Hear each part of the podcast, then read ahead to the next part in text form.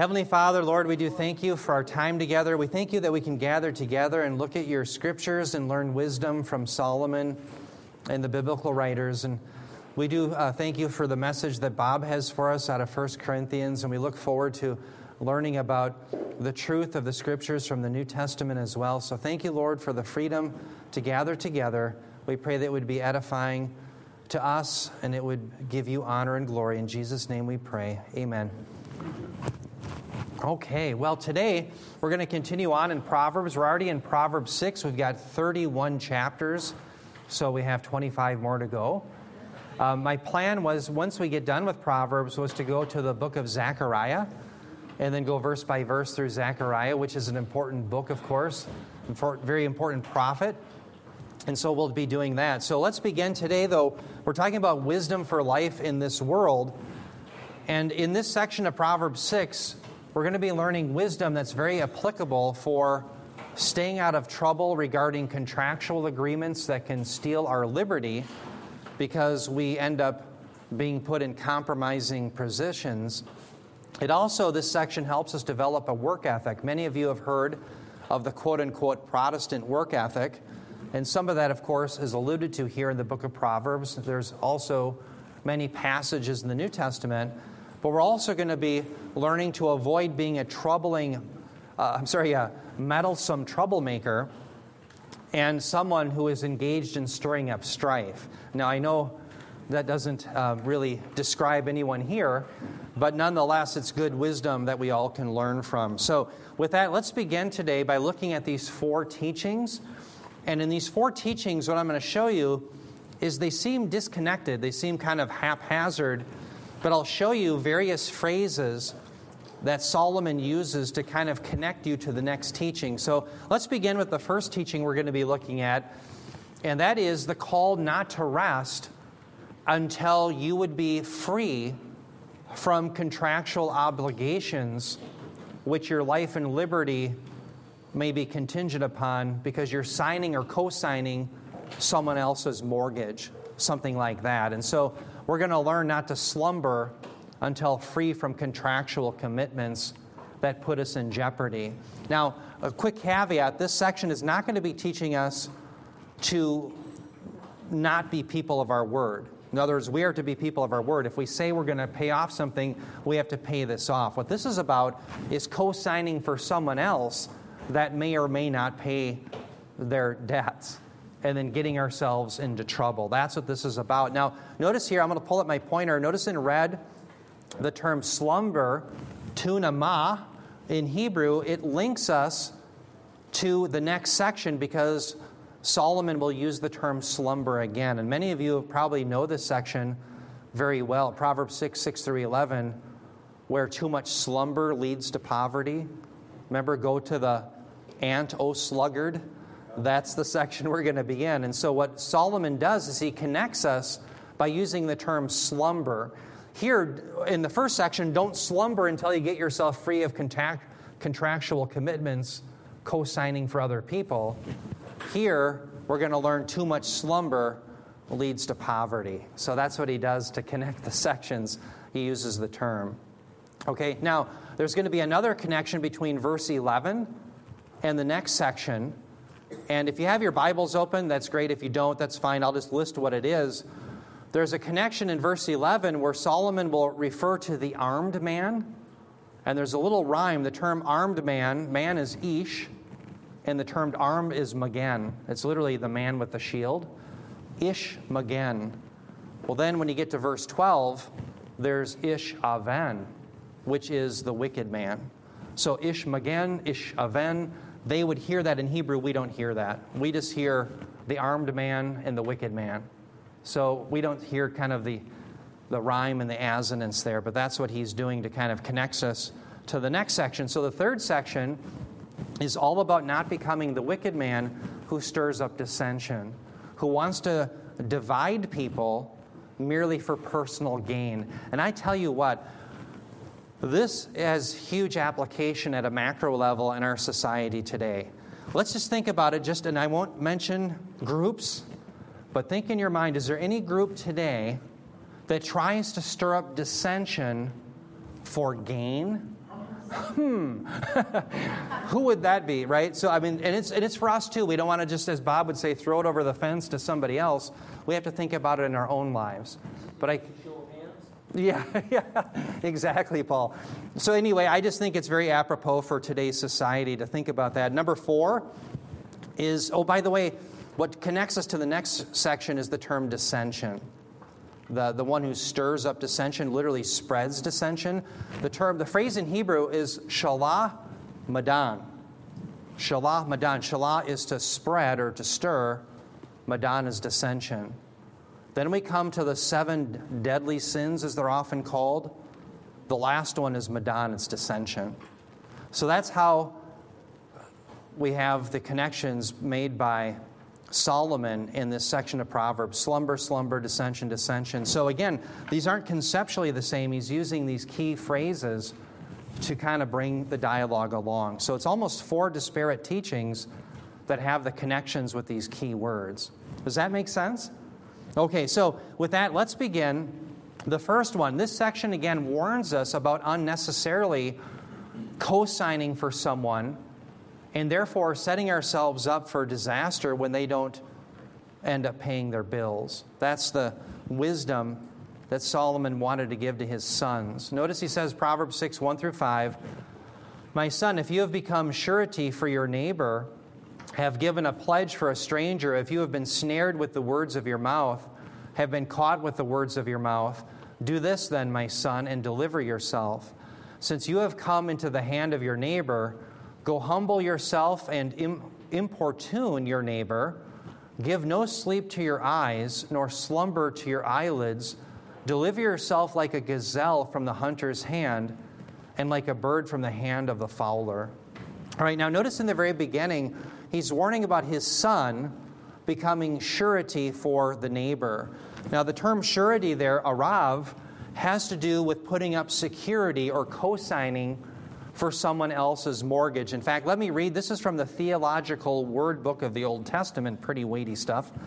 And listen to what they say about the term arav. It means to put up security, mortgage, or to make a guarantee, or to give a pledge, or even give an object or personal security in an agreement to ensure that an agreed future contract, in fact, happens. Okay? So, what Solomon is warning his son about is not that you don't fulfill your own commitments, Okay, so we have to do that. We have to be people of our word. If we take out a loan, we must pay them.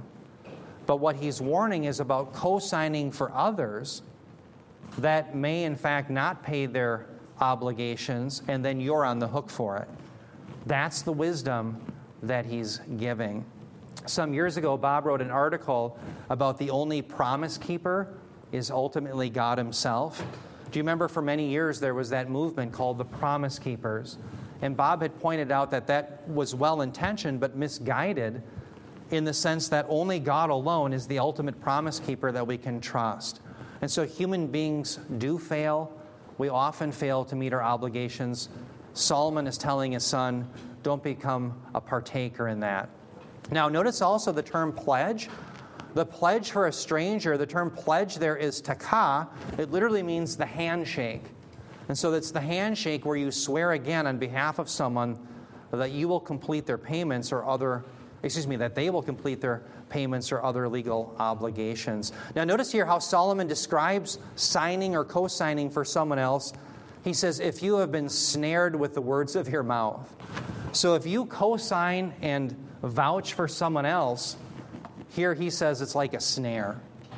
Why? Because you may be trapped by their lack of faithfulness. Human beings are often faithless. God alone is the one who's faithful. So he says this is like a snare, and you may have done this to yourself, son. You may have used the words of your mouth to put yourself in this trap. Now, notice here the concern then in verse 3 what does he want him to do, his son? He says, Do this then, my son, and deliver yourself, since you have come into the hand of your neighbor. Go humble yourself and importune your neighbor.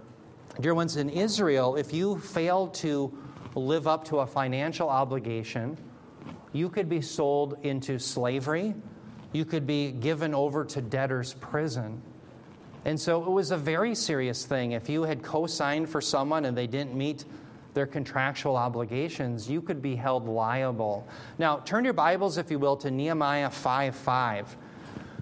Nehemiah 5 5. If you turn there, I just want to give you an example of what could happen to people who didn't pay their contractual obligations. Now, there's a little bit of a different issue going on here in Nehemiah 5 5. As you turn there, the issue here was a usury controversy. Remember, usury is where you have these illegal actions of people making others pay very high interest rates to keep their land or to keep their home, etc. Well, that was, that's what was going on as the people of Israel had returned to their homeland. But the point that I want you to see is that when they didn't meet their contractual obligations, they were sold into slavery. They end up going into bondage, and that's the point that you want to see here. So Nehemiah 5 5 is showing us, even though, again, this is written 500 years later after Solomon wrote, it's showing you that indeed in Israelite practice, people could be either sent to debtor's prison or made slaves because of failing to oblige their contracts. Notice here, verse 5 of Nehemiah 5, it says, Now our flesh, these are the Israelites' complaint, it's like the flesh of our brothers, our children like their children, yet behold, we are forcing our sons and our daughters to be slaves. And some of our daughters are forced into bondage already, and we are helpless because our fields and vineyards belong to others. The very high usury rates, the interest rates, were causing these people to go into slavery.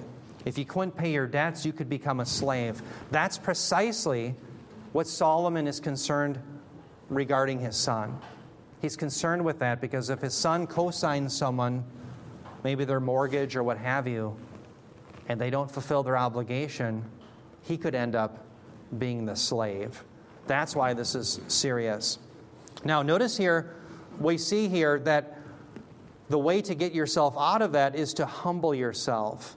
Why would the humbling of yourself be something that you would want to do? Well, here, Solomon, I think, envisions his son not having pride and saying, well, yeah, we'll be able to pay that, when they're just deceiving themselves, but rather go to the owner and say, look, I signed or co signed this person's obligations, and they're not going to be able to live up to it, is to be honest, to humble yourself and to admit you had made a mistake.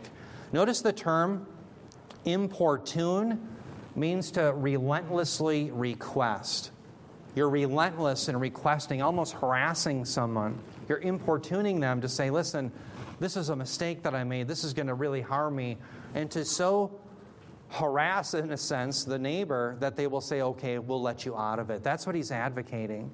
To keep. Now, again, this is not the scriptures calling you to not live up to your obligations.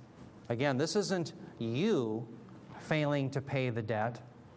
This is you getting out of co signing for someone else because it's a very bad idea to sign for another human being. So, and I'll show you later that we are indeed called to pay our debts. Uh, Bob, yes. Yeah, uh, this is some teaching that in the 80s I remember doing a lot of. Yeah, yeah. Because of counseling we were doing and stories we heard. When you co sign, what happens, it's very common. Yeah. Some irresponsible relative, son, daughter, somebody say, if you don't do this, you don't love me. How are you going to let me suffer like this? Why aren't you going to do anything? And they literally uh, uh, get somebody against their better judgment to do the co signing. Yeah. Well, then once that happens, they go good and then they don't pay it. And it destroys not only the credit of the person who was willing to do that, yeah. it destroys the relationship. Amen. And after all of this destruction, the credit and the relationship, even if you eventually get it resolved, the same person will come back again and say, Well, you don't love me, or you'll do this, or you don't love me, or you'll do that. Right. Yeah. And uh, uh, this happens so much, and it happens on the street. Wow. When we were on 24th and Nicollet, that happened almost every day. The doorbell rings and said, Well, if you're a Christian and you're godly, then you'll give me whatever it is I want. I said, No, I'm not going to give you anything. And you need to figure out something better for your life than going around pounding on church doors demanding free money. Go figure something out. And I had made business cards for community emergency services because they could tell anybody what they qualify for. You go down there, they had Hennepin County, City of Minneapolis, private charities, they had everything available for anybody. And they didn't even have business cards, but we got a laser printer and made them for them. Wow. And uh, here's this go there. Oh, I've been there, they won't do anything for anybody. Uh, exactly. Therefore, you're a scam artist, you're trying to rob a church, and you're just making your own life miserable. Wow. I don't believe a word you're saying because they'll help anybody and you won't go there, so you're just robbing me. Go away. Wow. And I don't even feel bad about it Right, right. because they're trying to create guilt for you so that they can go be more evil than they already were. Right, right. So 25 years of that pretty well made me impervious. And uh, they're all lying, they're all running scams. Yeah. Because honest people don't go walking around church, around town saying, oh, a church, bang, bang, bang. Got any free money? Right. Well, they never say that. Oh, I need a bus card. I need this. I need that. Yeah, they sell it, whatever it is, they get their drugs. Yes. So don't do it. Right. You'll ruin, and if it's a family member, don't do it because you'll end up destroying a family, your own reputation, creating sorrow. Solomon told us the truth. Yeah. Just say, you get credit by earning it by being responsible over many years. Right. Start now. Pay your rent, pay your taxes, be a responsible citizen. When you get old, you'll have credit. Amen. Or maybe you won't have credit when you're old. That's the problem. Yeah. Yeah. Um, here's a question for both of you guys. What, what do you think about all those guys? I mean, it's easy to guilt out a Christian. We're the most gullible people because we're supposed to, you know, and so it's easiest to gu- guilt out a Christian guy or woman. What do you think about all those guys in the corner, you know, with holding up signs looking for money? What do you guys, what's your response to that? Yeah. I think we, we know what Bob says. yeah. I, I think the next section, the sluggard section, is a good one. Um, the, the work ethic that people are called to is very important in the scriptures. And we'll talk about how we as Christians are those who work with the anticipation that one day the curse over the creation is going to be removed. So as we work, we have no illusions that there isn't a curse. There are thorns and thistles, that's for sure. But we do all that we do, as it says in Colossians 3, as unto the Lord. And we are those who even work in difficulty, knowing that one day the thorns and the thistles are going to be removed, and that we're going to be working not for some bad boss, but for the King of Kings. And so that's the Christian worldview. And so, as the people who are coming to my uh, door or to the window, I'll be kind to them, but I'll tell them that, you know, the work ethic is essential. Um, you know, in, we, we're going to learn today in 1 Timothy 5 that if you don't provide for your own family, you're worse than the unbeliever. And as Paul writes that, it doesn't mean that people can't fall in hard times and that they don't deserve help and then, but there are certainly people who they'll spend a lot of effort. Um, think about the people who you'll hear stealing. There was a group up at, by our cabin that were stealing uh, the, your lead acid battery, your starting battery, out of your boat, and driving 40 miles to bring it to a recycling center to get $25. So let's think about how much work that would be. You have to get in the vehicle at night, probably late because everyone has to be in bed.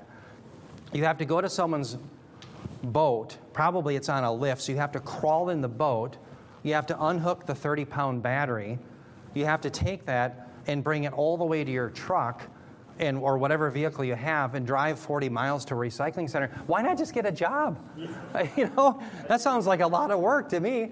I'd rather go, you know, so anyway, I think that's one of the points that we have to drive people towards is the work ethic. That's exactly what Bob is saying is that helping people remain scam artists won't help them. It just helps them remain the sluggard all the days of their lives. Yes, Paul. Anybody with this? Any, I'm, I've got it. I've got it. I've got it. Anybody with a cell phone can dial 211 and get resources. Yes, yes. Yeah, thank you, Paul. Excellent. Yeah. We got some back there. We got, uh, I'm sorry, Steve Gretsch, and then we'll go back uh, to um, uh, Susie. Sorry, Susie. My Rolodex is slow this morning. It was spinning, but it wasn't. Uh, I gotcha, yes. Yeah. Yeah. yeah. Right. Yeah, I remember those. Hey, I also, it came to mind, I'm sure you're going to cover this, but giving this, the, the problem that we're having is the, the promise with money that you don't even have. We're, we used to be part of churches that would always constantly have these big building fund campaigns. Yeah. And they'd bring in people to coerce you to give money that you don't even have. And so somewhere in the New Testament, you could probably tell me, it talks about, you know, even in your giving, that um, to bring to bring it into the storehouse in keeping with your income. Um, do you know where that is? It doesn't. Somewhere in Ephesians or two Corinthians. 2 Corinthians 2 9 Corinthians is yeah, 8. typically so I a think passage. The, the, the, the issue is a promising of some money that you don't even, you haven't even earned it yet. So how can, Yes. how can you how can you promise money? God says, uh-uh. Well said, Steve. Um, you know, I was thinking about God loves the cheerful giver out of 2 Corinthians 9. And remember, Paul says that each one is to give as they've determined in their heart. And again, the heart is the center of the thought life. And so the idea behind giving in the New Testament isn't a emotionally driven compulsion, but one that's thought out in the thought life to say, hey, I think I could handle this much, and then gladfully and cheerfully give it. That's the kind of giving, and that's exactly what you're saying. Not this one under compulsion where you're guilted, as Bob was alluding to, too, with the people coming to the door, but no, one that's thoughtful, one that you've made and prepared in your mind that, hey, I can handle in my financial situation this kind of giving. Absolutely. Well said, Steve. Yeah, sorry, Susie. Just a couple things that come to mind in this um, is that Christians really have to be bulletproof to emotional blackmail. Mm. Like, it's just not okay when somebody's using that. I had a sibling Yes. that would do that with my mom all the time, and I told her, You have to just stop falling prey to that and tell him to stop using that emotional blackmail on you. It's not love on his end, and he never pays you back. Right. And the other thing with the ones that are on the corner with the cardboard and all that, my kids, when they were little, would say, Well, if he's so poor, where did he get the marker? I'm like, mm, I don't know about that. Sure. But whenever I would offer any of those or on a corner we're walking by, what if I go get you a lunch and bring it back? Yes. Well, no, I just need cash. Well, I'm not going to give cash. I had drug addicts in my life, and I know what's going right. to happen with that. But my parents had a really good rule with each other, a, a, um, something they agreed to. They would discuss it and pray about it if someone came to them, and if they knew it was a real cause, they would only um, loan the amount of money they were okay with losing. Wow. So Yeah, they never good. were in a predicament. And sometimes they got paid back, and sometimes they didn't. Susie, that's a really good way of thinking about it, and that even ties in somewhat to the, I think, the spirit of 2 Corinthians 9, the cheerful giver. You've thought it out in your mind, and uh, I, I can lose this much if it doesn't come back to me. You've thought it out. You're, it's not under compulsion. Absolutely. The one thing we don't want to do, as you're mentioning, is we don't want to enable the sluggard. And we'll talk about that. It's not good for them, and it's not good for us. Um, there are people who are in real need, and we can certainly aid people and give and be generous, but we don't aid the sluggard. If someone has the ability to work, the opportunity to work, we want to in, encourage that. That's the kind of people we are to be. So, absolutely. I'm sorry, was there someone else? Oh, Luann, yes. Just real quick, because I following kind of on Susie's thing, and I'm glad that she said that using this discernment because under this Marxist government that we have, the land grab on the rural areas is so huge. And Greg and I were, were hearing stories on Thursday evening from several people where they have to use their inheritance to pay for these ditch cleanings and different things, ah. and how the out in South Dakota, you know, they're wanting to bury this CO2 pipeline, and it's on land people have inherited or have worked for their whole life as a means of taking care of themselves. Yeah. And it, they're fighting to keep this thing. And so we have to be able to hear circumstances and then, like Susie said, you know, prayerfully consider and, Yes. you know, um, and to be able to sort out who is the sluggard and who is Well really said. being taken advantage of. Absolutely. Well said. It, it requires wisdom, doesn't it? And as you mentioned that, think about the book of Proverbs itself. Remember, there's no hard and fast rules. Um, and what I mean by that is we're being given concepts that there aren't, uh, I should say, that there are exceptions to. So some people will look at the book of Proverbs and they'll say, well, look, these are absolute promises. No, there's always exceptions to some of these rules. And so the point is, it requires wisdom to discern. What we see in the book of Proverbs are generalities. Without generalities, it mean, if you don't have any generalities in your mind, it means you've made no connections to how the world works. It means you don't have wisdom. But without specific examples, you really don't have enough to base enough basis to have generalities, right? So if you're debating someone, for example, and you come up with a general principle, have two or three examples that back that general principle. Um, I heard a debate between Elon Musk and some other journalist, and Elon Musk was being charged of being a, a racist or something on his podcast, and he asked the journalist, Well, can you simply supply evidence for that? And the journalist couldn't. And Elon Musk didn't let it go. He says, So I'm so racist, yet you can't come up with one specific example of what I've said in all of my podcast for your general assertion. He says, You're a liar. And he told it to him to his face. And I love that. It's exactly right. What, this, what the journalist was was a professional slanderer. The Loidoros from 1 Corinthians 6, people who accuse others of being some evil thing without any basis for doing so. That's called the slanderer. And those people, according to 1 Corinthians 6, who do so will not inherit the kingdom of God. Absolutely. Those who call people racist without any merit or foundation, they themselves are heaping up wrath for the day of wrath. It isn't, if you call someone evil things and you have no basis for it, the problem's with you, not the other person. So, absolutely. But thanks for all your wisdom. Very good thoughts and all of this. And I would say a hearty amen to all of it. Absolutely. Now, with that, let's keep going for the sake of time. I'll get through um, hopefully all of these today. I think we can do it. You never know, but we'll see what we can do here. Give no sleep to your eyes. Notice it says, nor slumber to your eyelids. Deliver yourself like a gazelle from the hunter's hand and like a bird from the hand of the fowler. The point is, Solomon wants his son to expedite his extraction from the co signing contract. That's what he's telling him. And he says, don't even slumber while you do it. The term slumber there, again, tunama, is going to be used in the very next section for the slumber of the sluggard. Okay, so they're not even being used within the same context, but those are the connections that Solomon uses to bring us to the next teaching. A grand point here that I want you to see in these first five verses is don't co sign for other people. You end up setting yourself up for disaster. That's what Solomon was relaying to his son. We will learn as we approach the New Testament that we have to be those who owe no one anything except our love. And so we have to be people who do pay our debts personally, but we shouldn't be those who really foolishly co sign for those who aren't going to pay their debts. I think that's what we're learning here.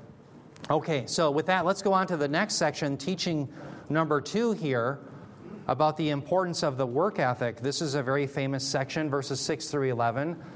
Solomon says, Go to the ant, O sluggard, observe her ways, and be wise, which having no chief, officer, or ruler, prepares her food in the summer and gathers her provision in the harvest.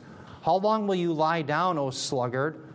When you, will you rise, arise from your sleep? A little, now this is the slogan, by the way, of the sluggard. A little sleep, a little slumber, a little folding of the hands to rest. Verse 11, what's the result of their slogan in their life? Your poverty will come in like a vagabond, and your need like an armed man. Now, first of all, notice here what is the, the example of hard work that the sluggard is to look to? It's the ant. Now, the term sluggard there, atzel, is the one who doesn't want to work. Uh, many years ago, there was a famous song, um, I don't like work, and work don't like me. And then it's talking about being a bum. Yeah. Uh, many of you have heard that, and it's a bum. Again. Anyway, this guy sings about being a bum and how great it is. There are what, what's the title of it? It's Hallelujah, I'm a bum. Yes, Hallelujah, I'm a bum. That's right. so think about the irony as Larry, as you say that, praise the Lord, I'm a bum. when in the scriptures we're called not to be a bum. Isn't that ironic? But I've heard that very song. Uh, Michael Medved years, years, ago would play that, and that's how I heard it too. Um, I don't know. Right, right, exactly. So that's something you would hear. But here, the sluggard is one whose preoccupation is to get out of work. Okay, so these are the people, as I mentioned, who steal the batteries. They spend a lot of energy and work getting themselves out of work. There is a laziness to that. And so the call to them is to go to the ant. And why is the ant serving as an example?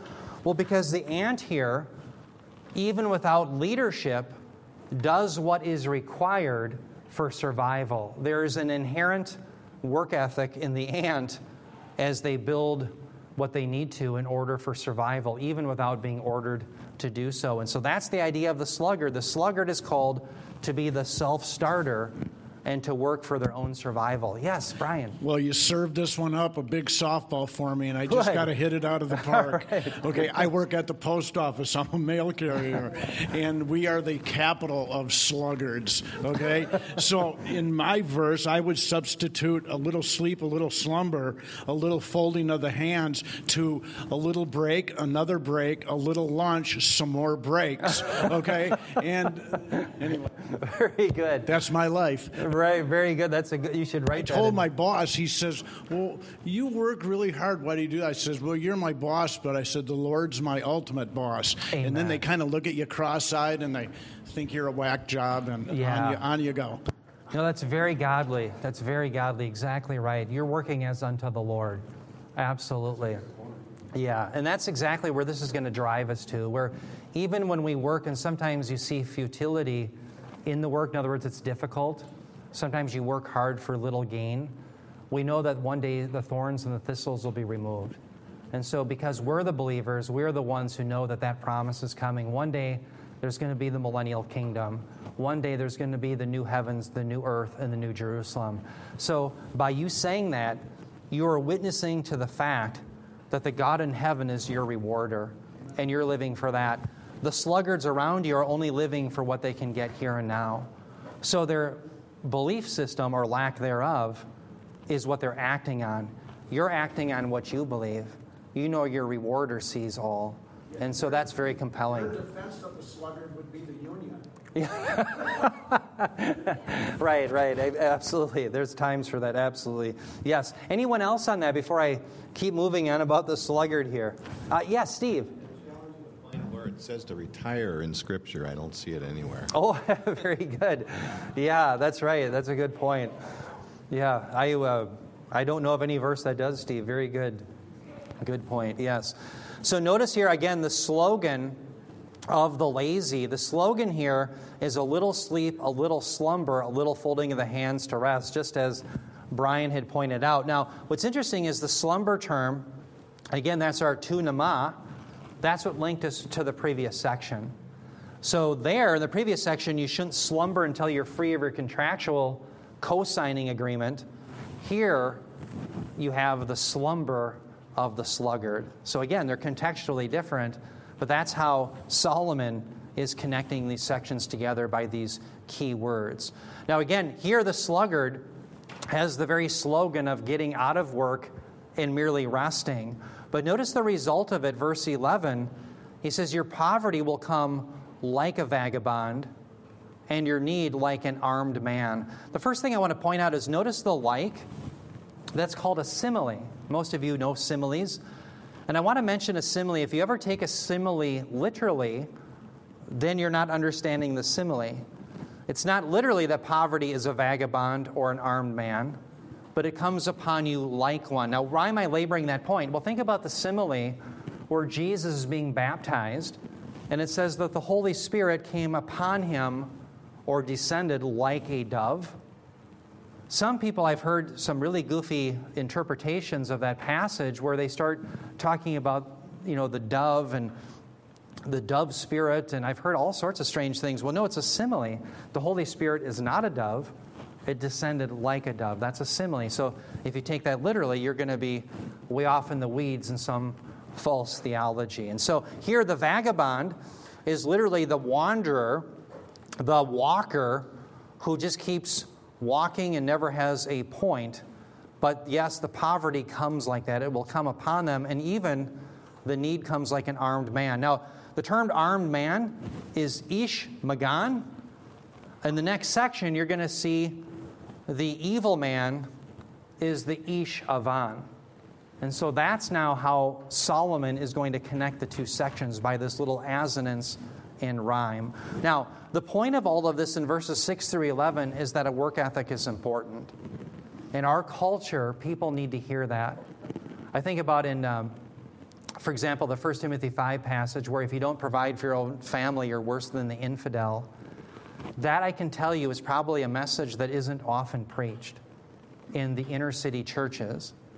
Um, how many times do you have families that have been devastated because, in fact, the, the welfare system rewards the father leaving and not even providing for their own family? It's a huge problem. But no, what the scriptures call us to do is to be industrious, to work hard, and to do all that we can to supply the needs for our family and for ourselves. Now, as I say that, that doesn't mean that there aren't people who genuinely need help. There are. And these people do need to be taken care of. I think about widows. A true religion that God rewards is that we take care of orphans and widows and really those who can't take care of themselves. But for the able bodied, those who can work and refuse to, this is the call to them. Don't be the sluggard, but follow the wisdom that's seen in the creation, even, even in the ant. That's the idea. So let me go on to the third teaching here. The third teaching is don't be the wicked man who, le- who looks to spread trouble and strife by dividing people. And here I think there's a very important application, not just to us individually, but at the macro level. Let's read what it says. Solomon wrote, verses 12 through 15 A worthless person, a wicked man, is the one who walks with a perverse mouth who winks with his eyes, who signals with his feet, who points with his fingers, who with perversity in his heart continually devises evil, who spreads strife. Therefore, his calamity will come suddenly. Instantly, he will be broken, and there will be no healing. Again, notice here the worthless person is also the wicked man. The wicked man is the Ish Avan. Before we had in the last section the Ish Magan right? So that's the play on words. So here, the Ish Avan is the wicked man, the one who does evil. Now, the wicked man is looking to create trouble and to create divisions for his own personal gain. That's the context of this section. So, the idea behind the wicked man, notice it says he's the one who walks with a perverse mouth, who winks with his eyes, who signals with his feet. The idea there is with all this signaling, is that there are others in cahoots with him who he is using to devise his evil plan to cause divisions and divide people who normally would be friendly with one another, all for the sake of his own personal gain. And that's why when we come down here, it talks about who spreads strife. That's the idea that I think is inherent to this section. There are those who will cause dissensions and divisions among people purely because they can gain from it. Let's think about an example some years ago. How many remember the story of Jussie Smollett? Jussie Smollett is a famous actor. He is a homosexual and he is a black man. What he did is he accused conservatives in Chicago, it was about 20 below when it happened. I'll never forget, I was actually in San Antonio he accused Trump supporters of attacking him violently when in fact he had paid for Nigerian bodyguards to punch him a little bit so that he could concoct this false story. And so he was the false witness that we're going to be reading about in the next section of Seven Deadly Sins. But he was doing it to spread strife. Why? Because part of the Marxist plan is to make the artificial division between the haves and the have nots to create their greater utopia.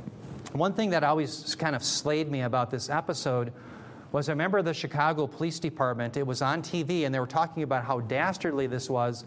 And they said, We think Jussie Smollett owes us an apology. And I thought, now don't get me wrong, I think it's wrong that the police have to chase down false allegations, that's for sure. But can you imagine? It wasn't the Chicago Police Department that was falsely accused of attacking this man. Who was falsely accused?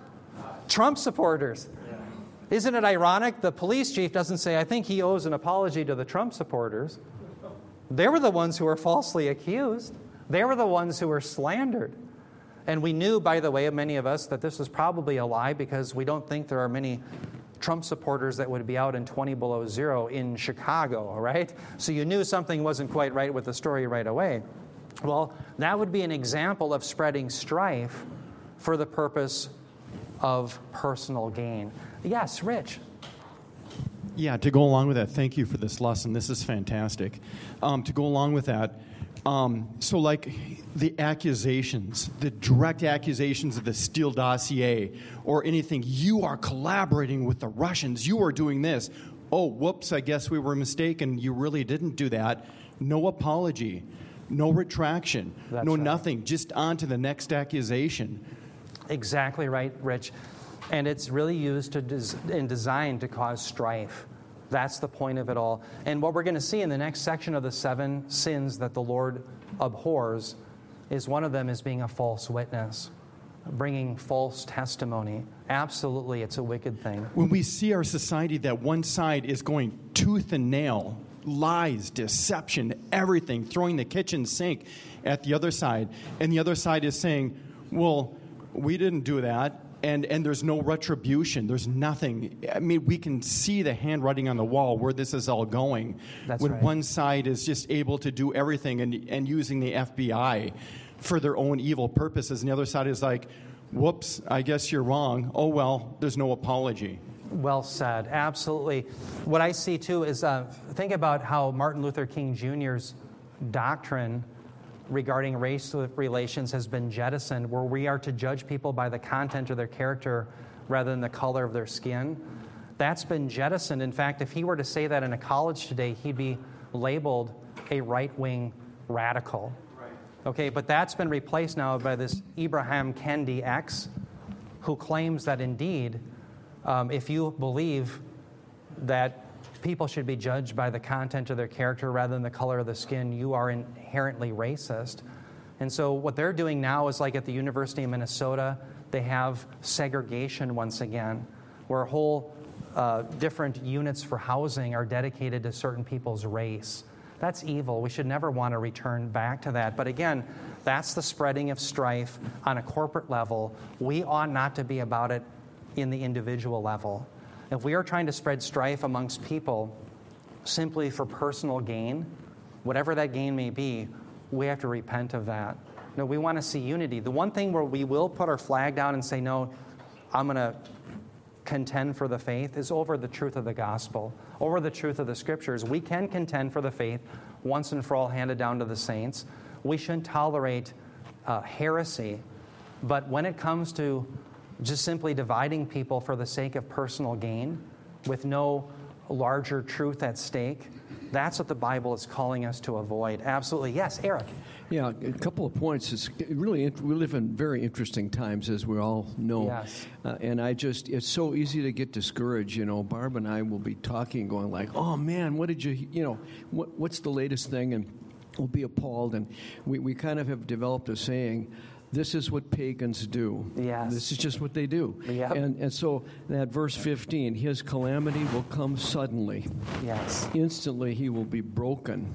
And there, see, uh, we, we see. I think it's in some of the other proverbs. You know, the the the the the dilemma where you see the wealthy man prosper, the wicked man prosper. You know, but we should oppose evil. I'm not saying we should not oppose evil, but I don't think we need to get overly fearful and and and despairing. Um, and then uh, I'll say one other thing. And uh, when we were out with our evangelism group on Thursday night, I had the most extraordinary conversation with a young man, and he was, uh, you know, kind of aware of all of the of the false narratives out there. Yeah. He's a, he, he was he had no interest in the Bible. Yeah. In fact, he said, "You know, my parents know more about the Bible than you do, and and I and I'm you know kind of rebelling against them." The guy was 24 years old, Yeah. but he asked about end times prophecy. Yeah. And he actually recorded. I, I said to him, I told him all of this stuff. I mean, everything that I could. Yeah. And I referred him, by the way, to our website with uh, eschatology with Pastor Eric. Oh, sure, sure. But, but the thing is, is that some of this awful stuff that's going on, there are some people out there that see it and they're going like, something is going on. And, Yeah. and they're ready, I think, to come to faith in Jesus Christ when it, it all adds up for them. Sure. So Amen. it's all it, it's all in God's hands. I, it's easy to, for us to forget. Right. Well said, Eric. Thank you. Thank you very much. Uh, yes, Beth Harmon.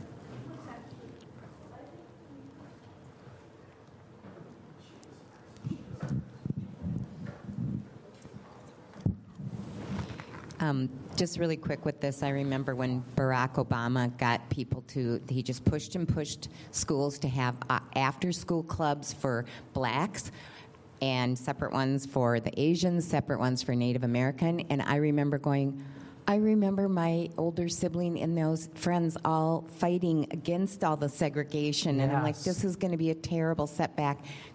It just created so much division, and it's still going today. Absolutely, Susie. We, we want to be those who don't care about skin color. And it's Galatians 3.28. There's no slave nor free nor Jew nor Gentile nor male nor female. Race, class, gender is, ha- is handled in Galatians 3.28. And- Bob often says there's two races, those in Adam and those in Christ. Right. And that's all that matters. Even Northwestern, when one of mine was going there, they had housing for the Asians. And I always Yes. thought, why, why would you do that? You know? That's But, right. Yeah. Yeah, it's- very, very well said. And that's kind of the, it's the division and the dissensions that they're trying to create. And that's what's so problematic about it. So, yeah, this is a very apropos passage for the culture in, in which we live. Yes, go ahead, Beth. Just going back to what Eric was talking about yesterday, I was listening to one of uh, Bob and Jessica's. Uh, I'm kind of a few behind, but it was about the one uh, where Moses had the veil over his face, and there is, n- and then when Paul was teaching on that very thing in Corinthians, there are those now who have a, whose faces are veiled because they are the perishing ones. Yes, to the truth of the gospel. because the Yeah. gospel isn't clear, Yeah, because they don't like it. Exactly. that was so good. That was just so helpful to me. Yeah, amen. Well said, Beth. I think about that 2 Corinthians 4 4. The God of this age, small g, blinds those who are perishing to the truth of the gospel. Absolutely. And by the way, that's a good verse that refutes the amillennialist who today says Satan is bound. Well, if he's bound, then why is he hiding the truth of the gospel to those who are perishing? So, absolutely, the, the, the people are perishing, don't see the truth. And that's why, as Eric rightly said, they act the way they do. We shouldn't be surprised when pagans act like pagans, but it does serve as strong examples for what we're reading about. The whole purpose of what these groups are doing is simply for the purpose of spreading strife and derision. Absolutely. Uh, anyone else? I'm sorry, was there somebody else that I. Okay, very good. Let me just point out here that one who does this evil thing is trying to spread strife. And the spreading of the strife itself is Shalah Madan, and that will be used. The Shalah is the spreading, Madan is the strife, or the dissension, you could render it as that. That'll be the last of the seven sins in the next section. So, again, that's how Solomon links us from this teaching to the next one. He's using these key words and even some rhyme to connect these various sections. And so, again, dear ones, what you and I want to do is avoid being the people who try to stir up needless dissensions with others for personal gain. And I think this clarifies what we see in our culture. The reason why we have people doing that in Marxist circles for personal gain is, as Eric said, they're pagans. The God of this age has blinded them to the truth of the gospel. Let's go to the last one. These are the seven sins, the fourth teaching. And again, verse 16, we're going to see a very poetic way of focusing our attention on seven sins that God hates. Notice he says, There are six things which the Lord hates, yes, seven which are an abomination to him haughty eyes, a lying tongue, and hands that shed innocent blood, a heart that devises wicked plans, feet that run rapidly to evil, a false witness who utters, utters lies, and one who spreads strife among brothers. Now, again, verse 16, very poetic way of simply saying there are seven sins that you have to be on guard against, my son, that indeed the Lord hates. And the first one is that of haughty eyes. Literally, the, lo- the eyes that are lifted high has to do with arrogance. The arrogance that's depicted in the Bible is, in some sense, really the quintessential sin, where people in their arrogance don't see the need and their dependence upon God and, as their Savior. These are the people who believe ultimately salvation is by works, and they work and work and work in their sinful ways. All the meanwhile, all they're doing is heaping up wrath for the day of wrath. And so, yes, these are haughty eyes and arrogant eyes that don't see any need for God. In fact, later in Proverbs 16 18, it says, Pride goes before destruction, and this haughty spirit before stumbling. Brothers and sisters, what you and I learn from the scriptures is that if we're going to boast in anything, we're to boast in the Lord. We see that in Jeremiah 9:24 and reiterated in 2 Corinthians 10:17. That's what we are to be proud of. If we are to be proud of something, it's the person and work of Christ. And so our haughtiness as Christians goes away when we realize that we're just dead sinners Remember David and his relationship with Mephibosheth? Mephibosheth, the shameless one from Lodabar. Lodabar literally means no place. He was a nobody from nowhere. He's crippled. He should be put to death by the king, but instead he's brought to the king's table. And what is his response? Boy, I deserve this. No, he says, Who am I but a dead dog that I should eat at the king's table? That's who you and I are. We're dead dogs. And so those who understand the gospel realize that we're just dead dogs like Mephibosheth who eat at the king's table. That's what we are. And so the gospel and the understanding of it takes care of the haughty eyes. Notice the lying tongue. God is the author of truth, and lies not only harm people, they're an assault against his holiness and his character. The God who authored life is the God of truth. And so think of the very first lie in the garden. The first one was, of course, the distortion. The Lord won't allow you to eat of every tree of the garden. Remember that whopper? But then the final whopper, the lie, was where Satan says to Eve, No, you won't die, but you will be like God. And so all other lies really spread from that lie that if you and I rebel, we won't die, but that you and I will be like God. Yes, God hates those who misrepresent the truth. Notice the hands of those who shed innocent blood. Those who shed innocent blood are those that God will call into account, as it says in Isaiah 13, in the day of the Lord. He will reveal all those who have shed innocent blood, and he will judge them. The shedding of innocent blood is one of the greatest evils that anyone could engage in. In fact, that's exactly why God has ordained government government is ordained to restrain the shedding of innocent blood. And so that's why when government was instituted in Genesis 9 6, recall, God says, If a man sheds a man's blood, so by man shall his blood be shed. So the institution of capital punishment is to restrain those who would otherwise shed innocent blood. This is reiterated under the new covenant in Romans 13 4, where the Apostle Paul says, regarding the government, they do not bear the sword in vain. Meaning what? Well, they're ordained to use it. Now, what happens oftentimes, of course, is governments will end up shedding innocent blood. But the goal and the design behind government is to restrain it. One thing I've mentioned over the years is I see in the culture, as cultures become Marxist, the role of government changes from restraining evil to redistributing wealth. And as that happens, they end up doing evil. Look at the death rate. Where is it highest? Well, it was highest in the 20th century under Marxism. The redistribution becomes their key tenant, and then to hold on to power as things collapse, they end up murdering the innocent, the shedding of innocent blood. God will hold into account those who murder the innocent. Notice a heart that devises wicked plans. These are the people who, in the center of their thought life, are thinking about, again, the sins that they can engage in for personal gain, no matter whom it harms. They don't care who it harms, they don't care how many people they hurt. They are going to be devising the wicked plans. Notice after that, he says, the feet that run rapidly to evil. The feet, notice how we started, by the way, with the eyes and the head, and then you went to the feet. You went from the eyes to the hands to the feet. What the writer of Proverbs is doing is he's showing us that all the bad, wicked sins begin here. They begin in the mind, and then they go out as how you live in your hands and your feet. That's why he has the order he does. Okay? So that's why, uh, for example, in Romans 12 2, we're called not to be conformed to the image of this world, but be transformed by the renewing of your mind. As we think differently, our hands and our feet do different things. They don't live like the world, they live godly lives. So the Lord hates those who, whose feet run rapidly to evil. These are people who can't wait to sin. Given the opportunity, as soon as they're out of jail, they're robbing again. As soon as they have the opportunity, they look for evil things to do. That's a sin that, again, is repudiated here. Now, notice verse 19 a false witness who utters lies.